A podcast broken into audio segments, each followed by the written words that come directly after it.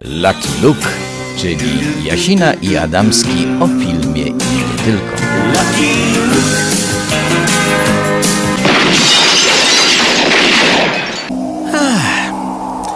No trzeba zacząć to rytualnie. Od Ryk do Braniewa, ale i od Barrow na Alasce do, dajmy na to, do Wellington na Nowej Zelandii, albo i nawet do Wyspy Wielkanocnej. Tych, którzy słuchają nas na podcaście, witają Państwa Łukasz Jasina z Warszawy. Łukasz Adamski z Olsztyna, nawet nas, naszych słuchaczy z Kaliningradu e, witamy bardzo serdecznie. E, Sputnik lata i, i ta szczepionka sputnikowa lata, ale e, tak sobie teraz, bo zaraz będziemy przechodzić do naszych ploteczek, ale jedną ploteczkę otworzyłem sobie, o której, o której ci nie mówiłem, bo dopiero ją zobaczyłem. Byli prezydenci Stanów Zjednoczonych, Barack Obama, George W. Bush i Bill Clinton zgodzili się, by publicznie przyjąć szczepionkę na koronawirusa. I Też w nocy samym- zauważyłem, mój drogi, i powiem ci, że do czego nas ta pandemia doprowadza, że tacy zasłużeni politycy będą musieli sobie dawać w żyłę przed kamerami. Przed kamerami bardzo będą wszyscy ze sobą pięknie połączeni. Zresztą wiesz, jak patrzę na to zdjęcie, mm, które teraz CNN. Oni się lubią we e, trójkę zresztą bardzo, więc... y, Oni się lubią, bardzo są uśmiechnięci, są radośni. George W. Bush w ogóle przyjaźni się z, Bill, z Billem Clintonem, ale również to Obama, jednak kiedy teraz jest cały problem z tym transi- tran, transition of power, tak, czyli z, z przekazaniem władzy, no to, to właśnie Obama mówił w jednym z wywiadów, jak to cudownie, wspaniale George W. Bush z żoną potraktowali Obamów, a widzisz, Donald Trump tak nie chce cudownie traktować nikogo. Popatrz, jak ja spotkałem się z tobą i z twoją żoną, byliśmy dla siebie mili, jedliśmy wspólnie i nie wiedzieliśmy, że robimy bardzo oryginalne, historyczne rzeczy. Trochę żartuję w tym momencie, ale świat, w którym zwykła kultura staje się czymś oryginalnym, to nie jest świat do końca dobry. Natomiast y, to, że prezydenci trzej byli dwukadencyjni, bo pamiętajmy, że to jest jednak trzech panów po kolei dostawało dwa razy od amerykańskiego społeczeństwa pozwolenie na to, żeby rządzić, musi społeczeństwo amerykańskie nawoływać za pomocą takich akcji. A i Joe Biden, który już na Twitterze swoim pisze różne rzeczy, albo ktoś tam za niego pisze, bo nie wiemy, czy on sam to obsługuje, ym, że będzie apelował do amerykańskiego społeczeństwa o noszenia maseczek po 20 stycznia, dowodzi tego, że z Ameryką jest coś nie tak, bo amerykańskie społeczeństwo chyba w to nie wierzy jako całość. E, ja- Ja myślę, że jedynym człowiekiem, którego nie da się skontrolować na Twitterze jest jednak Donald Trump. Tak jest. I po tym, co wyprawiał, cała polityka zagraniczna prowadzona na Twitterze. Ale dobrze, przejdźmy do kina, Oj, tak. bo oto Warner, Warner Bros., No. Warner Media, tak, mm, ogłosił, że w 2021 roku wszystkie filmy Warner Brosa, przy, przypominam, to jest Duna, to będzie nowy Matrix, e, czwarta część. e, zaraz Różne rzeczy, o których dość często tak. mówiliśmy tutaj na antenie zresztą. Tak, i to są wszystkie filmy, które, mm, które przejdą. Godzilla vs. King Kong, Mortal Kombat, Tommy Jerry nowy.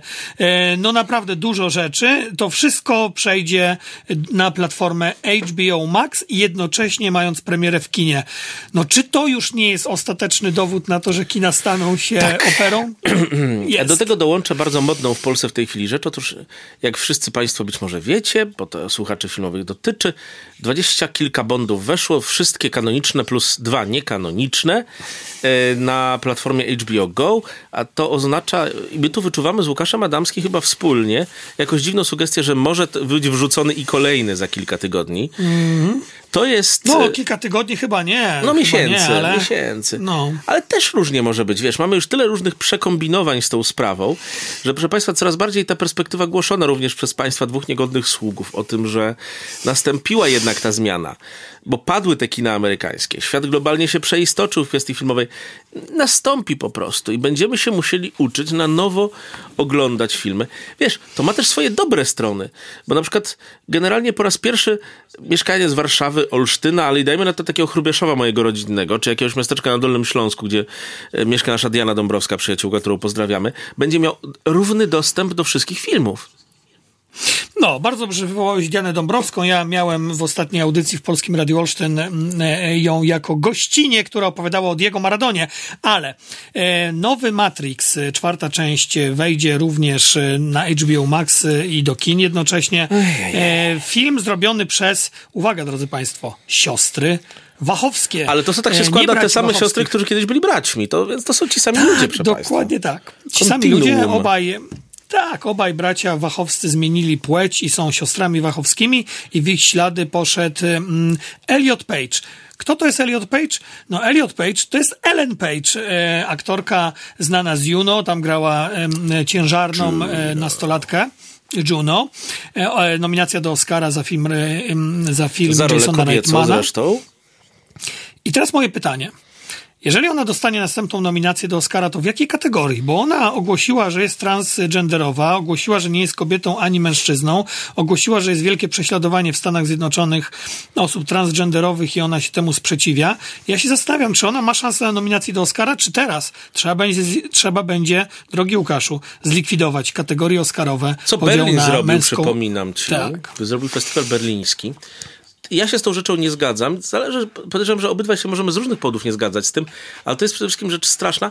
Wiesz, no mieliśmy na to w Hollywood y, procedurę. Generalnie nominowywano według płci ustalonej, jednak Hilary Swank dostała Oscara za najlepszą rolę kobiecą, chociaż grała kobietę udającą mężczyznę. Wiesz co, zobaczymy jak to będzie. Linda Hamilton była jeszcze, czy, Boże jak ona się nazywa? Taka aktorka, co grała w Roku Spokojnego Słońca. Grała mężczyznę i dostała jednak w roli kobiecej drugoplanówkę. Wiesz co, to wywoła kolejną burzę przede wszystkim teraz. Mm. Te sprawy są ważne. To jest kontynuacja dyskusji, która w Hollywoodzie była bardzo dominująca w roku 2020 czy 2019. E, I zobaczymy. Na pewno się chyba to jeszcze nie zmieni przed kwietniowym rozdaniem opóźnionym Oscarów.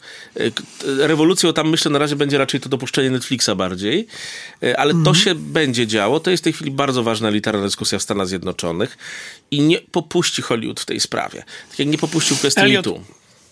Elliot, Elliot Page, czyli L, tak, czyli Ellen Page e, kiedyś e, również gra jedną z głównych ról w serialu Netflixa The Umbrella Academy i Netflix ogłosił, że nie będzie póki co e, zmieniał płci e, bohatera, bohaterki, którą gra Elliot Page, natomiast zmieni w napisach już nazwisko z Ellen Page na Elliot Page.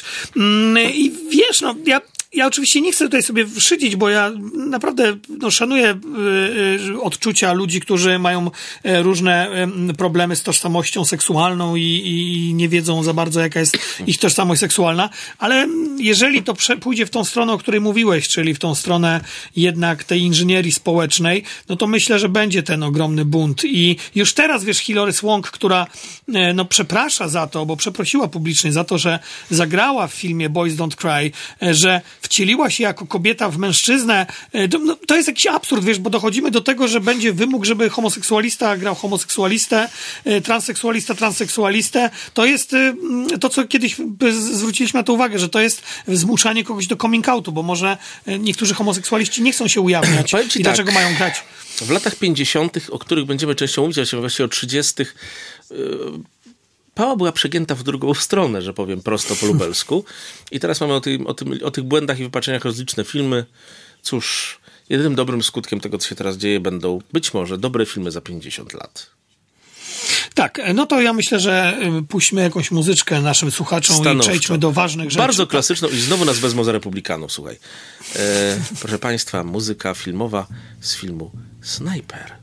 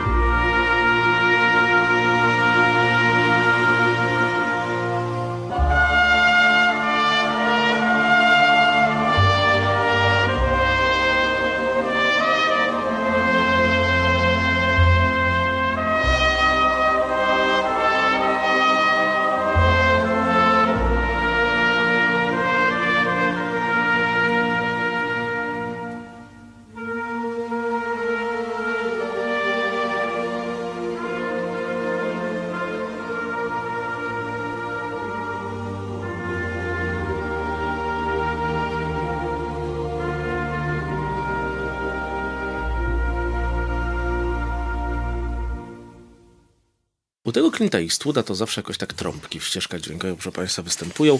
Scena pogrzebu z filmu Sniper z Bradleyem Cooperem. Filmu, który bardzo mocno poruszał kwestię zaangażowania Amerykanów w Wietnamie. Y, co ja plotę historycznie. Widzisz, Freud, spadło. Freud. Freud. Mieliśmy gadać o Wietnamie. Amerykanów w Iraku i Afganistanie. Zostawiamy to, proszę Państwa, uczciwościowo. Y, Filmu, który był jakoś formą rozliczenia z tą wojną, która toczyła się za trzech poprzednich prezydentów. Właściwie Trumpa można za poprzedniego. Ale my powiem Państwu dzisiaj o zupełnie innym filmie. Bo w końcu tak postkolonialnie już nie jest na Netflixie i nie ma tylko i wyłącznie tych, tych lęków amerykańskich, amerykańskich żołnierzy, którzy giną gdzieś tam w Iraku, tylko pojawił się film wojenny pokazujący kwestię konfliktu irackiego kompletnie z innej strony niż Amerykanie do tej pory to pojmowali. Po prostu przez samych Irakijczyków to jest pokazane. I to jest naprawdę wielka rzecz, bo my tego za bardzo w kinie nie mieliśmy do tej pory.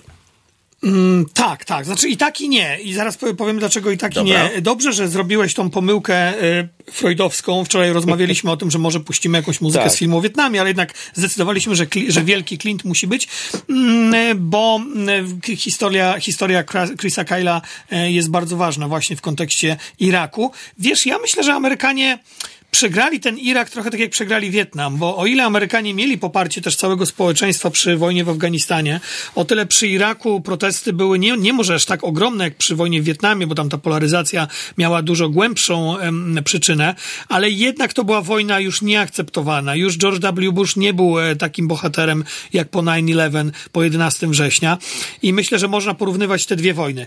E, teraz, tak, pojawia się na Netflixie film Mosul mm, e, i masz rację, że to jest percepcja, znaczy wszystko widzimy z perspektywy Irakijczyków, Iraki, i, i, irackiego oddziału, takiego samozwańczego oddziału SWAT, e, czyli tej elitarnej grupy antyterrorystycznej amerykańskiej policji, którzy przemierzają Mosul. Nie będziemy Państwu spoilerować dlaczego, na końcu to się okazuje. Przemierzają ulice Mosulu i walczą z ISIS. Moim zdaniem to jest, e, to jest najlepszy film akcji tego roku. To jest jeden w ogóle z najlepszych e, filmów e, w moim odczuciu w ogóle tego roku. Ja go umieszczę w dziesiątce swoich ulubionych filmów. Uważam, że to jest e, genialne kino akcji, ale to jest film amerykański tak naprawdę. To znaczy, to Amerykańskie wyprodukowany- pieniądze, amerykańscy producenci, yy, tylko języka angielskiego tam nie słyszymy. Tak, amerykańscy producenci to bracia Russo, no ci, którzy odpowiadają za Kapitana Amerykę, za część Avengersów, zresztą najlepsi reżyserzy Avengersów, tak moim zdaniem tej, tej, z tej serii. E, również reżyserem jest Matthew mm, Carnahan, e, to jest współscenarzysta między innymi World War Z, 21 mostów, który, dla którego to jest debiut reżyserski i powiem ci, że ja się w ogóle pomyliłem, kiedy opisywałem ten film w innym miejscu. Ja myślałem, że to jest film wyreżyserowany przez Dana Gabriela, który to w 2019 roku zrobił bardzo ciekawy film dokumentalny, wiesz, Mosul, a Daniel Gab Dan Gabriel mm, to był w ogóle były, mm, były funkcjonariusz CIA, e, który później mm, opowiadał o tym Mosulu. Ja mówię o tym dlatego, że ta perspektywa amerykańska jest bardzo istotna e, w, w tym, żeby pokazać, co się dzieje, e, co się działo w Iraku. Natomiast w końcu masz rację, widzimy to oczami Irakijczyków, którzy i mamy ten cały tygiel kulturowy, sunici, szyici, chrześcijanie. Mamy tam, e, proszę Państwa, przede wszystkim zmaganie się z tych ludzi z całym e, Majdanem, który został po tym, co zrobili tam Amerykanie. Z Łukaszem mamy tutaj różne spojrzenia.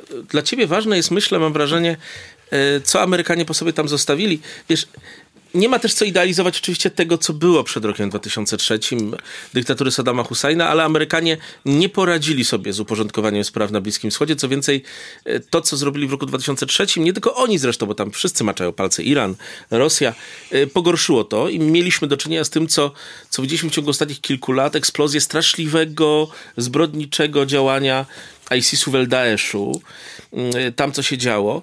I ci ludzie, mimo tego, że to jest film amerykański, mówią prawdę o tym, co czują do Amerykanów, co czują do tego, co Amerykanie tam zostawili, co czują do tego, że Amerykanie rozwalili ich kraj. Są też bardzo dumnymi przedstawicielami Iraku, którzy są sobie sami poradzić. Oni nie odzywają się, nie korzystają z możliwości e, pomocy amerykańskiej e, w trakcie tego filmu. I to jest film, który bardzo dobrze nam pokazuje, że Irak jednak już zaczyna powoli istnieć. On stworzył jakieś swoje struktury. Jakoś działa, jakoś istnieje jako państwo. Próbuje walczyć, próbuje tworzyć tą federalną strukturę, która tam jakoś mniej lub gorzej działa.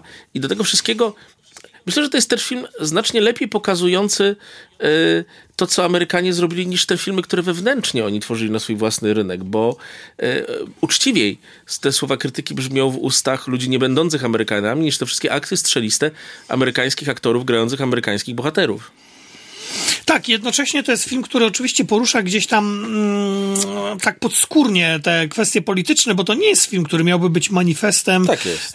Będziemy po, w ogóle w następnej części rozmawiać o filmu Mank Davida Finchera, który już pewnym manifestem moim Oj, zdaniem tak. jest. Natomiast ten film, zauważ, ten film w ogóle unika polityki takiej wielkiej. To znaczy, to jest film o grupie tych policjantów, którzy walczą e, ramię w ramię, walczą o swoje rodziny, walczą o, o swoich przyjaciół, swoich braci na, na, na polu walki, a jednocześnie ten film nie ma patosu, tego mm, patosu amerykańskiego kina wojennego. Rozmawialiśmy tydzień temu o Dolinie Wes, izraelskim serialu. Tam też nie, nie ma tego patosu takiego, jak, mm, jak jednak... Ale są inne rzeczy z amerykańskiego mm. kina.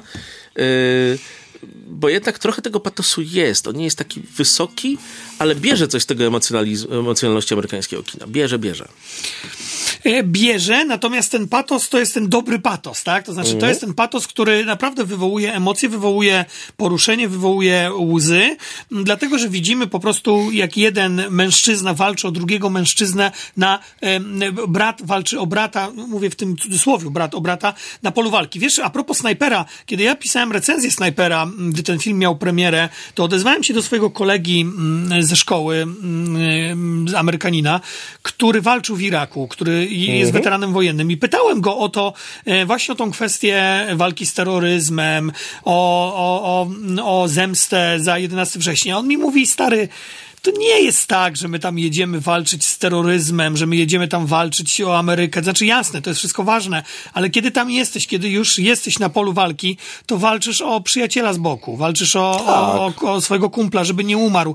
I to jest w Mosulu pokazane. Wiesz, ja Mosul bardzo cenię, znaczy cenię, ja uwielbiam ten film, bo on mnie wrzuca w pierwszej sekundzie filmu, już wrzuca mnie w sam środek akcji, tak jak George Miller zrobił to w Mad Maxie, e, tym swoim ostatnim, kiedy to staruszek pokazał wszystkim w Hollywood Hollywood e, e, cwaniakom, jak się robi kino akcji z prawdziwego zdarzenia.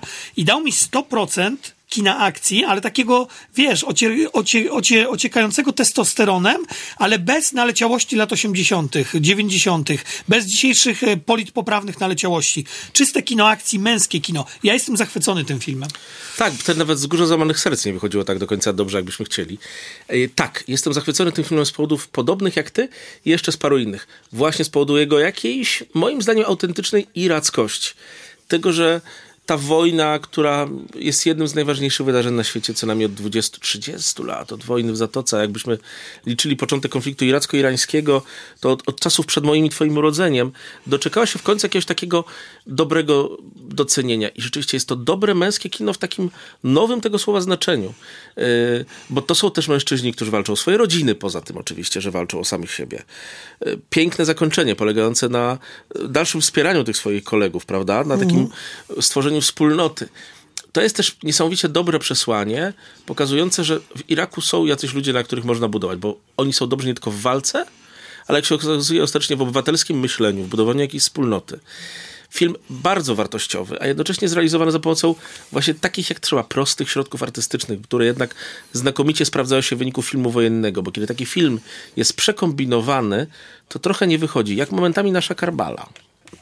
Mm, tak, no i film, który, co jest właśnie najważniejsze, patrzy oczami tych ludzi, którzy zostali tam. To znaczy, e, to jest tak, że Amerykanie, Amerykanie e, zrobili, się wycofali. Wkroczyli i sobie tak. poszli zrobili rozpierduchę e, i sobie poszli, natomiast ci ludzie tam zostali. To jest też w ogóle zabawne. Zauważ, jak oni wyglądają, ci żołnierze. Oni wyglądają jak Amerykanie. Długie brody, czapeczki, mhm. okulary, ten słod na plecach. Oni przesiąkli amerykańskością trochę.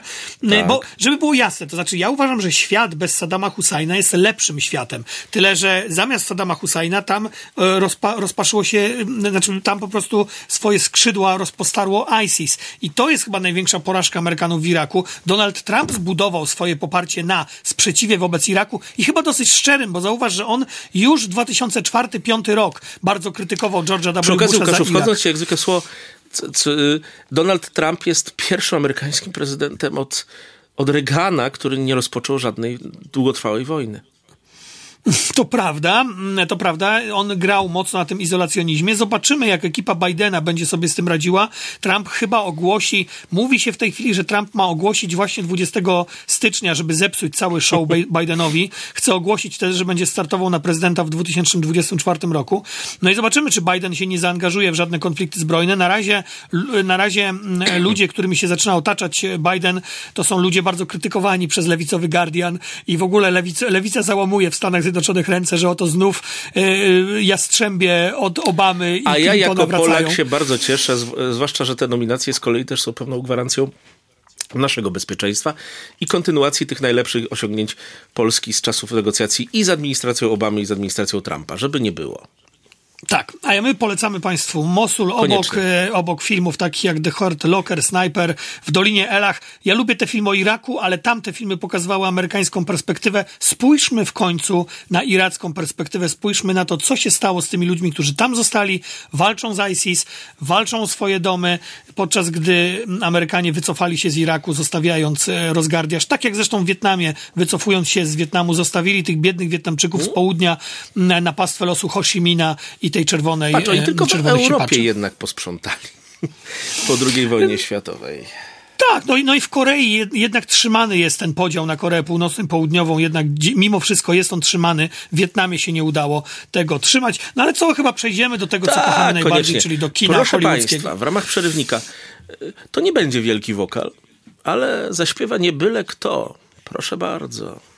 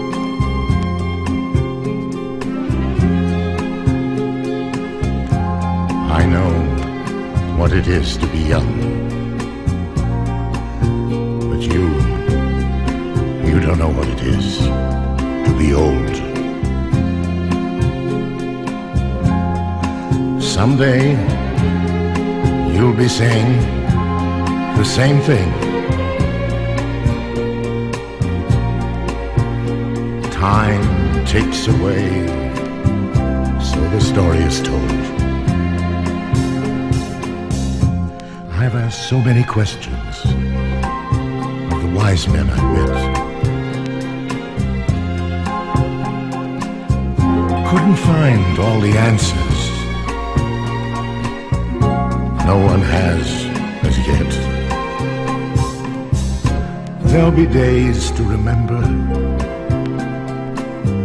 full of laughter and tears. After summer, comes winter, and so go the years. So, my friend, let's make music together. Play the old, while you sing me the new.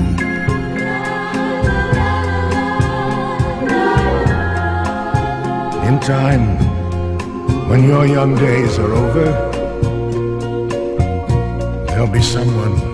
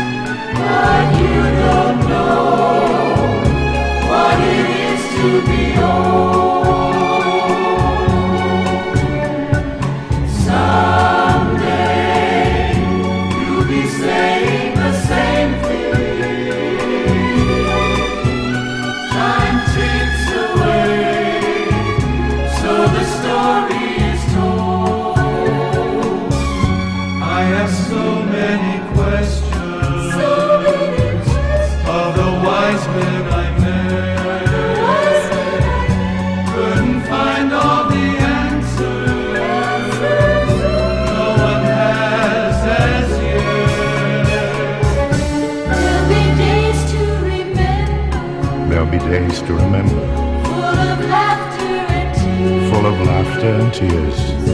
After summer comes winter, After summer comes winter, and so go the years. and so go the years. So, my friend, let's make music together.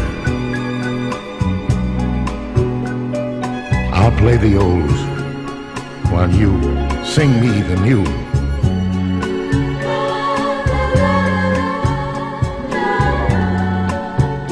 In time, when your young days are over, there'll be someone sharing their time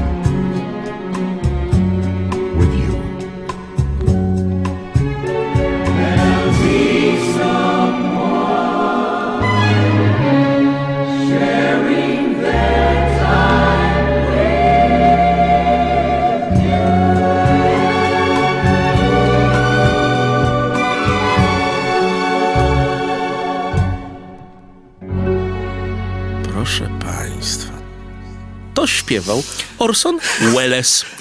E, on różne rzeczy robił przed śmiercią, tylko po prostu był inny Łukaszu niż ty i ja. On musiał się z czegoś utrzymać.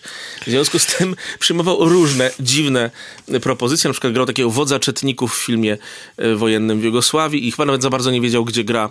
Było ciężko, nie było łatwo w każdym razie. I gdyby nie Orson Welles, to by pewnie i nie było tego filmu o Hermanie Mankiewiczu albo Hermanem Mankewiczu, jak to oni wymawiają, bo jednak ta polskość w tym filmie nie jest podkreślona, to jednak są Żydzi niemieccy. Proszę Państwa, na ekrany Netflixa, teraz chyba musimy mówić, czyli u Tak. każdego z nas wszedł film Mank o wspomnianym przeze mnie przed chwilą Hermanie Mankiewiczu, bardzo wybitnym hollywoodzkim scenarzyście, ale znanym głównie z dwóch rzeczy. Po pierwsze, że jest znanym z tego, że jest bratem Józefa Mankiewicza, bardzo wybitnego reżysera, który zrobił choćby Wszystko o Ewie czy e, Kleopatrę, albo z tego, że napisał scenariusz dla Orsona Wellesa, ale w dużej mierze też wspólnie z nim, co później wychodzi do Obywatela Kane'a, ciągle uznawanego, z czym my się chyba zgadzamy, za najlepszy film w dziejach amerykańskiej kinematografii. I ten moment pisania scenariusza jest główną, nar- głównym momentem narracyjnym filmu, oczywiście pełnym retrospekcji. Mamy tutaj coś w rodzaju takiej próby epickiego spojrzenia na Hollywood z lat 30-40, y, czyli okresu, który ja uważam za najważniejszy, a ty co najmniej za drugi co do znaczenia. I mamy Garego tak. Oldmana, fizycznie co najmniej 20 lat starszego od prawdziwego Mankiewicza, bo on był mniej więcej w naszym dokładnie, wieku. do, dokładnie 20 lat starszego. I o Garym Oldmanie ja sobie jeszcze powiem, bo po raz pierwszy się trochę zawiodłem, ale teraz oddaję głos Adamskiemu. Yy, mniej więcej Państwo się domyślają, za co ja ten film pokochałem, bo jest po prostu historycznym filmem hollywoodzkim, mimo wad o Hollywoodzie, a za co pokochał go Adamski? Znaczy, ja go nie pokochałem, ale zacznijmy od tego, że e, tak, e, zacznijmy od tego, że film jest reżyserowany przez jednego z najlepszych amerykańskich reżyserów obecnie pracujących w. Hollywood. David Fincher, powrót po sześciu latach nieobecności na dużym ekranie.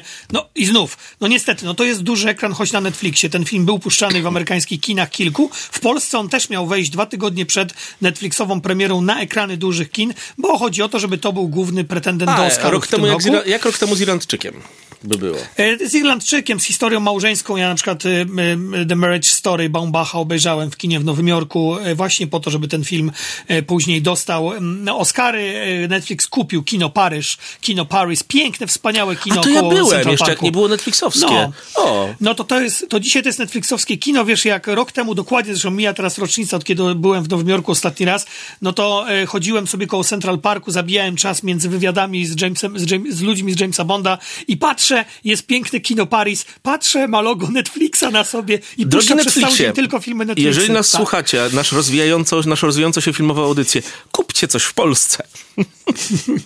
E, David Fincher po, e, od 2014 roku, czyli od Zaginionej Dziewczyny, nie zrobił żadnego filmu. Zrobił serial, zresztą znakomity serial Netflixa, Mindhunter. Bardzo Tak ubolewam, jest. że trzeciego sezonu nie będzie, bo to jest świetna produkcja. Wcześniej Dziewczyna z tatuażem, nieudana, a absolutnie fantastyczny film. Film, za który on powinien dostać wszystkie Oscary, ale oczywiście nie dostał, bo mu zabrał dużo gorszy film, e, czyli The Social Network, nagrodzony tylko jednym Oscarem za scenariusz. mm, Moim zdaniem specjalnie Sorkina. tego politycznie nie dano social network, żeby nie było Oscara dla Facebooka. Naprawdę uważam, że to w roku 2010 była decyzja polityczna. 11 E, dokładnie na początku. E, Oczywiście, że tak. I, no i teraz e, powraca David Fincher właśnie z filmem o mm, filmem Monk, e, filmem o, mm, o sporze Mankiewicza z Orsonem Wellesem. E, Film, który, co jest ciekawe, został napisany przez ojca Davida Finchera, Jacka Finchera, zmarłego w 2003 roku, amerykańskiego dziennikarza. Znanego Mm, więc bardzo w środowisku amerykańskim. Nie tak. Tak. oczywiście znanego jak syn, bo nie wyeksportował się artystycznie na cały świat, ale człowieka, który też tych ludzi w dużym stopniu znał jeszcze, przynajmniej niektórych, jako bardzo młody człowiek. Tak, i film, mm, film oczywiście skupia się na Hermanie Mankiewiczu, e, którego gra Gary Oldman, ale również mamy tam, e, widzimy tam e, postacie ze słynnego MGM, zresztą wytwórnia, która Bonda Talberga, produkuje, taka propos. Meyera, Tak. Talberga Meyera, mamy słynnego Williama Randolpha Hearsta, mamy Marion Davis, notabene Charlesa Dansa, który grał księcia Mountbattena w trzeciej i czwartej serii, ostatnio się obsadza w roli starych czarnych charakterów w każdym prawie filmie. To jest dobry Mhm. brytyjski aktor, ale jednak bez przerwy się go szufladkuje. Dużo dobrych I rzeczy. tutaj, tak, tutaj świetnie, świetnie, świetnie go obsadzono. Ja uważam, że to jest bardzo dobra rola. Mhm. Teraz, e, ja się spodziewałem, że dostaniemy film, który will blow our mind, czyli po prostu nas rozsadzi i że, i że to będzie film naprawdę oscarowy. To będzie taki film, który David Fincher rozbije, znaczy możliwe, że tak będzie, bo ja w ogóle podejrzewam, że w tym roku Elegia dla Bidoków i ten film zdo, zdobędą główne Oscary. Mm, Natomiast wiesz... Charles Dance powinien mam- dostać w takim razie za drugoplanówkę. O, tu kibicujemy już. za, za drugi plan. Ale mam pewne wątpliwości, wiesz, bo i, i, ja się trochę zastanawiam, po, dla kogo jest ten film. To znaczy, czy to, bo tak, bo to nie jest, po- niektórzy piszą w bardzo infantylny sposób, Rolling Stone to napisał, co mnie dziwi. E, e, list miłosny do Hollywood. No, do jasnej Nie. cholery. Jaki Właśnie. znowuż list miłosny? Przecież to jest film krytykujący Hollywood. Nie jak Barton Fink, braci Cohen. Ale jednak, prawda? Wizy, wizja tego Hollywoodu jest straszna. To są wszystko skorumpowani, źli y, kapitaliści, y, którzy nie mają w sobie z, żadnej magii, którą to pokazywali ci, Do którzy tego y, jeszcze, romantyzowali ten słuchaj, okres. ten film niechcący jest antysemicki, bo tam wszyscy prawie ludzie są Żydami. Z wyjątkiem Williama Randolpha Hearsta. E, Wręcz, wręcz jak Goebbelsowski spisek, prawda? Chociaż tam bardzo ładnie Herman Mankiewicz e, opowiada o tym, jak to L.B. Mayer poka- pokazane jest przecież, jak L.B. Mayer idzie na kompromis z Goebbelsem. Bo e, Mhm. nie, ten film miał blow up our mind. I to słusznie powiedziałeś. My kochamy kino. A wie- wiesz co, tylko, Tak. tylko ci Dobra, wtrącę, mów, przepraszam, mów, nie, muszę spokojnie. ci, muszę, Mów, bo mówisz, mów. mówisz o tym Goebbelsie, mówisz o Goebbelsie. Tam przecież jest, tam przecież jest cała, cały taki monolog e, długi szefa wytwórni MGM pana Mayera, No który mówi o tym, że trzeba robić filmy dla, e, pokazywane w nazistowskich e, Niemczech, żeby nie urazić Niemców. Wiesz co, ja myślę, że to jest trochę taka szpilka wbita w tych, co dzisiaj kolaborują z Chińczykami, ale, ale je, chociaż może z drugiej strony jest to bardziej prostackie i chodzi, żeby pokazać, że, o, że ci kapitaliści to wszystko byli faszyści antysemici jak, jak Ford. Ja myślę, że to pierwsze. Disney. Ja myślę, że to pierwsze. Zwłaszcza, że to jest trochę antysemickie, bo przypominam ci, że w 80% szefowie wielkich wytwórni byli Żydami, potomkami emigrantów z naszej części Europy. Wszyscy ci Warnerowie, Meyerowie, Meyer się urodził w Mińsku, y, litewskim wtedy, teraz białoruskiej stolicy. Ale słuchaj, nie, o to wszystko, myślę, my się znowu zgadzamy. Ten film miał nas rozwalić, bo my dwaj, ty jeszcze się bardziej trzymasz współczesności, a ja to już w ogóle jestem zatopiony w klasyce kina. Zawsze bierzemy za dobrą monetę dobry film o przeszłości kina, prawda? I, I z góry oczekujemy, że one będą bardzo wybitne, a tymczasem trochę nie zawsze tak wychodzi. Ten film ma kilka bardzo denerwujących rzeczy, plasujących go nisko. Na przykład ma potworną stylizację wszystkiego. Denerwuje nas stylizacja archiwalna tego filmu, która nie jest stylizacją tak naprawdę nie wiadomo na co. Jest to HD, biało-czarne, y, które nie wiadomo co wnosi. Ten film się nie do końca dobrze też ogląda. Może w kinie byłoby inaczej, ale jest to też film y, który ma ogromną wadę i tu musimy przejść do y, krytyki głównej. Mnie niestety bardzo nie przekonuje Herman Mankiewicz grany przez Garego Oldmana. Wiesz co, ja, ja tak, ja, stylizacja tego filmu aż tak bardzo mnie nie razi. E, To jest taka stylizacja, która ma się wpisać w, Mhm. w Obywatela Kaina, ale wiesz też w mozaikowość Obywatela Kaina. Znaczy, Obywatel Kane to jest film mozaikowy, to jest genialnie opowiedziany film i znów, twórcy tego filmu, tutaj Manka, e, czyli panowie Fincher, tata, tata Fincher i syn Fincher, oni stają i moim zdaniem niesłusznie po stronie Mankiewicza, mówiąc, że tak naprawdę Mankiewicz wymyślił cały film Wellesowi. No, ja myślę, że nie do końca. Sam Historia kina tego nie potwierdza. Historia kina Tak. rzeczywiście potwierdza, że genialny scena, scenarzysta Herman Mankiewicz ten scenariusz napisał, ale to był produkt reżyserii genialnej Orsona Wellesa, który tam wymyślił takie rzeczy, których Mankiewicz nie, nawet nie był w stanie I wytworzyć w swojej głowie. tak, ja dlatego mówię o tej mozai- mozaikowości, wiesz, bo nawet Mankiewicz gdzieś przyznał w jakimś wywiadzie i to czytałem w biografii, Mhm. e, w jednej z biografii, właśnie mam ją otwartą przed sobą, e, pod O. prąd, Orson Welles kontra Hollywood, e, Clintona, Halin- Halina.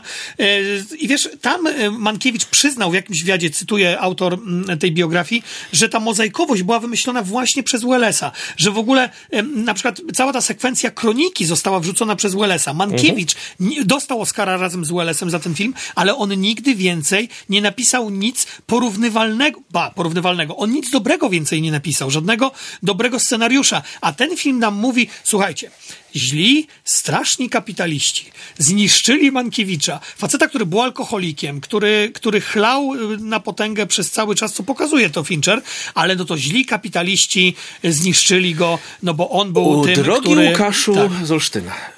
Ten film, choćby nie wiem, jak oni próbowali pokazać, że zniszczyli kapitaliści Hermana Mankiewicza, tego nie pokazuje. William Randolph Hearst futruje go przyjęciami i pieniędzmi do samego końca.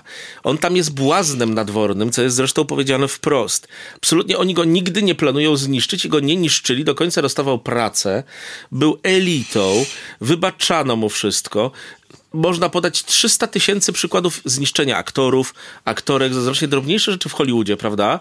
Y, Louis Reiner, y, zapomniana w tej chwili laureatka dwóch Oscarów, była na przykład tak zniszczona.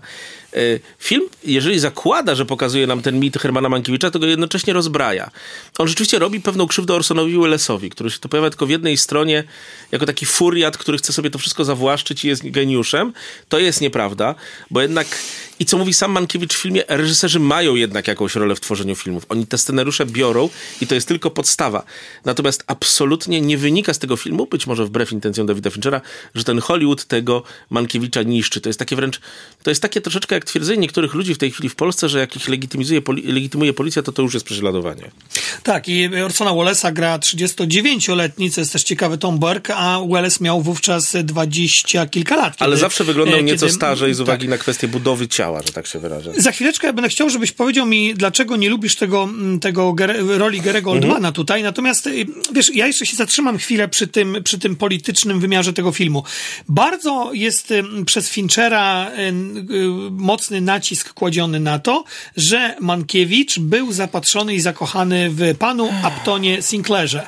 Upton Sinclair to był amerykański O. pisarz, między innymi, między innymi na podstawie jego książki Oil, krew, pole, aż poleje się krew, poleje się e, krew. z, tak, e, Paula Thomasa Andersona, wspaniały film powstał, bardzo antykapitalistyczny. E, Sinclair to był socjalista, to był wegetarianin, to był w ogóle gość, autor między innymi Grzązawiska, czyli The Jungle, tak? Mm, e, e, Generalnie czy dobry pisarz, partii- choć były to książki ciężkie w odbiorze. Tak, członek Partii Demokratycznej, który przegrał w tych latach 30. e, wybory na gubernatora mm, Kalifornii. E, On bardzo mocno chciał właśnie reformować to mocniej niż Franklin Delano Roosevelt, bardziej niż ten New Deal. On chciał wchodzić, on był po prostu człowiekiem, który określał się jako socjalista. No drogi Łukaszu, poza e, tym mm, słynnym pisarzem em, Sinclairem, no innym najsłynniejszym socjalistą w amerykańskiej polityce jest Bernie Sanders. I ja myślę, że to jest taki ukłon. Ja nawet wiesz, byłem za, bo jest ukłon e, Hollywoodu znów w stronę Bernie, my cię chcemy. Zwłaszcza, no dobrze, to jest mamy tego Joe Bidena. ahistoryczne, Tak. proszę państwa. Tutaj jest niezrozumiany przez wszystkich, łącznie z elitami waszyngtońskimi, walczący jeden bojownik, który rzeczywiście nie miał, który był, tutaj jest rzeczywiście skrzywdzony został w latach 30. On nie był żadnym komunistą, on nie domagał się właściwie niczego, czego rozsądni ludzie wtedy w Ameryce się już nie zaczynali domagać. Rzeczywiście przez Hollywood był niszczony, ale absolutnie nie był antyestablishmentowy, a prezydent Roosevelt wspierał projekty bardzo podobne i tutaj jest bardzo negatywnie przedstawiony. To jest nieprawda. Trochę to jest ahistoryczne i znowu tam jest przede wszystkim dołożona taka straszliwa rzecz. W latach 30. demokraci dobrzy, lewica, republikanie źli prawica, co kompletnie nijak się ma do Ameryki lat 30., bo agenda republikanów, zwłaszcza wtedy na południu, bywała wobec y, różnych rzeczy znacznie bardziej postępowa niż demokratów. Demokraci wtedy chronili rasistów, chronili ograniczenia praw Żydów chociażby i katolików w wielu miejscach w Stanach Zjednoczonych. I znowu się przekłada tą rzeczywistość obecną na to z lat 30., jak było w tym serialu y, na pod... Boże Święty, co Lindbergh był prezydentem Stanów Zjednoczonych. Tego, jak się O alternatywnej, O, tak, właśnie. o alternatywnej historii e, Widzisz, Stanów. Zjednoczonych i teraz te, wszystko Tam też tak robiono, tak. tam też tak robiono, prawda? Spisek przeciwko Ameryce. Y, Spisek przeciwko tak, Ameryce. Też tak robiono. I to są pewne błędy, które wybaczyć jest trochę ciężko, zwłaszcza, że to jest prowadzone bardzo plakatowo. I o ile sceny z prywatnymi demonami, pana Mankiewicza, spotkanie z jego bratem, tutaj słusznie pokazałem jako geniusz, bo to jest jeden z wybitniejszych amerykańskich reżyserów, ale zapomniany, nie, umieszczony w tym panteonie, wypadają dobrze. O tyle te sceny rozliczeniowe z Hollywoodem wypadają jakoś tak czasami sztucznie i blado. Ja dlatego, wiesz, spisek przeciwko Ameryce na podstawie Filipa Rota to jeszcze, wiesz, to jeszcze była alternatywna historia Stanów Zjednoczonych. Można było jakoś tam z, właśnie no, zwalić ją na karp tego, że to jednak jest y, alternative history i wszystko można tam włożyć. A tutaj jednak mamy takie pójście... Ym, po, naj, po najmniejszej linii oporu, wiesz, bo wspieranie Bernie Sandersa i robienie tego Sinclaira e, e, jako Sandersa i pokazanie e, tego Mankiewicza, który jest przez Hersta i przez tych wszystkich kapitalistów e, trochę tam glanowany, e, dlatego, że jest socjalistą. Tam są te sceny, gdzie on em, peroruje na temat, e, na temat tego, że socjalizm nie jest taki zły, że tak naprawdę rewolucja pewna socjalna jest potrzebna w Stanach Zjednoczonych, a Hearst patrzy na niego takim spod byka. Wiesz, to wszystko dużo lepiej było skrytykowane w Barton Finku braci Cohen, arcydziele moim zdaniem braci Cohen, którzy spojrzeli też na ten Hollywood, wyśmiali ten Hollywood lat e, 40., mm, e, 50. czy, czy, czy, czy, czy 30., ale zrobili to e, z pewnym, e, z, bardzo inteligentnie. Ja nie twierdzę, że Mank nie jest filmem inteligentnym. To jest dobrze opowiedziana historia, solidnie, ale powiedz mi teraz, bo Właśnie, to mnie najbardziej intryguje. Co się stało, że. Nie, bo ja uważam, że Gerard Mann stworzył dobrą rolę, boję się, że dostanie za nią Oscara. To jest dobra rola, choć myślę, że on jest za stary do tej roli. No, no naprawdę Mankiewicz miał 40 parę lat, kiedy, e, kiedy No pisał cóż, mógł sobie to Kaina. David Fincher założyć, bo generalnie sposób zmęczenia życiem mógł go postarzyć, yy, ale to nie o to nawet chodzi. Ja myślę, że miałem trochę z tym blow up mindem, prawda? Problem polegający na tym, że narzuciłem być może i mam narzucone w głowie schematycznie nieco wyższe oczekiwania do Gary Goldmana, a to jest po prostu tradycyjny Gary Oldman. Tu depresja, tu euforia. Tu niezgodność ze światem, tutaj coś. Trochę narzędzia filmowe znane nam już z aktorstwa tego, tego człowieka, który opatrzył się na my go od 30 lat widzimy. E, Być może spodziewam się czegoś większego. Wiesz, to jest też kwestia następnej roli po roli wielkiej. Po roli Churchilla, która była technicznie czymś niesamowitym. Niczego nowego się tutaj nie doczekaliśmy. Nie doczekałem się moim zdaniem żadnej dobrej interpretacji Hermana Mankiewicza i wkładu w Hollywood poza błazeństwem i buntem, przy, który zresztą, mówiąc szczerze, bardzo tego Hermana Mankiewicza spuszcza w dół jako osobę w naszych oczach. Tak, tak, szczególnie, że wiesz, no, Geroldman stworzył między tymi rolami, bo to trzy lata jest jednak Mhm. od, czasu, cza, od czasu filmu, e, od czasu filmu Czas Mroku, e, za który to dostał mm, e, Oscara, film Joe Wrighta. I on nie stworzył do tej, przez ten czas żadnej wielkiej kreacji aktorskiej, to jest taki jego mm, też w jakimś stopniu powrót, e, ale mm, wiesz, ja się też zastanawiam, na ile właśnie ta wizja Davida Finchera, bo on ma prawo oczywiście do tego, żeby powiedzieć wbrew chyba jednak większości historyków e, kina, że to Mankiewicz napisał i stworzył arcydzieło i został okradziony przez e, e, Orsona Wellesa. On ma prawo to zrobić, tylko Wiesz, robi to w taki bezpłciowy trochę sposób, że to nie chwyta. To znaczy, to jest tak, że ten film może przekona pewnych ludzi, ale on też tak bezpłciowo przekona, bo ja znów się zastanawiam, wiesz, i to jest takie pytanie, które troszeczkę zadam za jednym te, z tekstów Guardiana. Mm, po, co- znaczy, kogo obchodzi, to jest brutalne pytanie, ale kogo obchodzą ci ludzie tak naprawdę w 40 latach w Hollywood, którzy tworzyli Nas. scenariusz do filmu Obywatel Kane? Nas, ale czy to obchodzi szeroką Finchera. publikę? To jest pytanie. Wiesz, z, z, opieraniem się na tradycji kina i robieniem filmów o tradycyjnym kinie, to jest tak czasem, że on rzeczywiście czasem trafia w swój okres, y, kiedy nie ma nic innego. Artysta tak trafił, prawda? Film, który był z totalnym hołdem złożonym przeszłości kina, miłości do tego kina i tak dalej, i tak dalej, ale nic się ciekawego nie działo w 2012 roku i jakoś ten film trafił. Y, Ale w roku 2020 widocznie chyba jednak świat potrzebuje czegoś innego niż tylko rozwikływania problemów z przeszłości. Dawno już rozwikłanych, bo film ten nie wnosi nic do dyskursu o Hollywoodzie, czego już nie powiedziano w innych, lepszych lub gorszych filmach. Y, Mamy uroczą zabawę historią kina, która będzie zapamiętana, obejrzana przez kinomanów, a tych jest trochę na świecie, ale film przebrzmieje i nic nam ciekawego nie mówi w kontekście roku 2020, czego też byśmy już wcześniej o tym roku Ja też, 2020 wiesz, nie wiedzieli. Ja też się zastanawiam, czy Hollywood nie zaczyna pożerać w, w jeszcze inny sposób własnego ogona. Hollywood zawsze pożera własny ogon, zawsze jest kanibalistyczne, ale wiesz, tutaj no, mamy nie, niebawem kolejny film, The Way Back, Bena Afflecka, który będzie Mhm. opowiadał o powstaniu Chinatown em, Romana Polańskiego. Który No, obejrzymy obydwaj znów z to- wielkim entuzjazmem, o czym dobrze Tak. wiesz. Tak, ale wiesz, znów mamy to samo. To znaczy, Hollywood zaczyna opowiadać o tym, jak powstał inny hollywoodzki film. No tam będzie Robert Town, tak, tam będzie Robert Evans. Bardzo, no Roman Polański, myślę, że zawierucha raczej go nie zagra. No ale tam Cóż. będą postacie, wiesz, tam będą postacie bardzo takie intrygujące, ale mimo wszystko, wiesz, co się dzieje z Hollywoodem, że on zaczyna opowiadać o sobie samym cały czas ostatnio. Mieliśmy serial Hollywood, pamiętasz na Netflixie też? O nie, taki już nie przypominajmy koszmarny. Tak. koszmarka tego. E, Dokończając ten temat, myślę, Łukasz, że to jest bardzo ważna rzecz, co powiedziałeś. E, e, Wszyscy generalnie lubimy opowiadać o sobie. To nie jest nic nadzwyczajnego i ty, i ja. Czasami jak się obydwaj rozgadamy, to i przerywamy sobie. Ale Hollywood e, też o sobie opowiada i potrafił jednak czasem coś przez to opowiadanie powiedzieć. Bo arcydzieło pod nazwą Bulwar Zachodzącego Słońca było opowieścią o Hollywoodzie i coś powiedziało o nim i w kontekście historycznym, i współczesnym. Ale czasami to jest taka trochę zapchaj dziura. Żyjemy ży- dawną wielkością, opowiadamy o niej 3-4 razy, jak te wszystkie filmy o Hitchcocku, które się parę lat temu przetaczały, prawda? E, bo nie jesteśmy w stanie stworzyć nic porównywalnego. Tylko pokazujemy na tych gigantów, herosów historii i żywimy się tym po raz drugi, trzeci. Trochę jak tym mięsem w zaklętych rewirach, które musi być przetworzone cztery razy, żeby zrobić siekane kotlety. Ale wiesz, ale wiesz, bo ja lubię filmy Hollywoodu o Hollywoodzie. To znaczy, bardzo lubię, tak, bardzo lubię filmy, które są jakimiś satyrami. E, to jest oczywiście, wiesz, no moje ulubione Ed Wood, e, Tima Bartona. Oczywiście ja uważam, i ty dojrze... Nie, nie, przepraszam, nie, nie będę używał słowa dojrzejesz, tylko musisz się przekonać do tego, że Malholland Drive jest arcydziełem, e, bo jest arcydziełem anty, satyrycznym Davida Lyncha.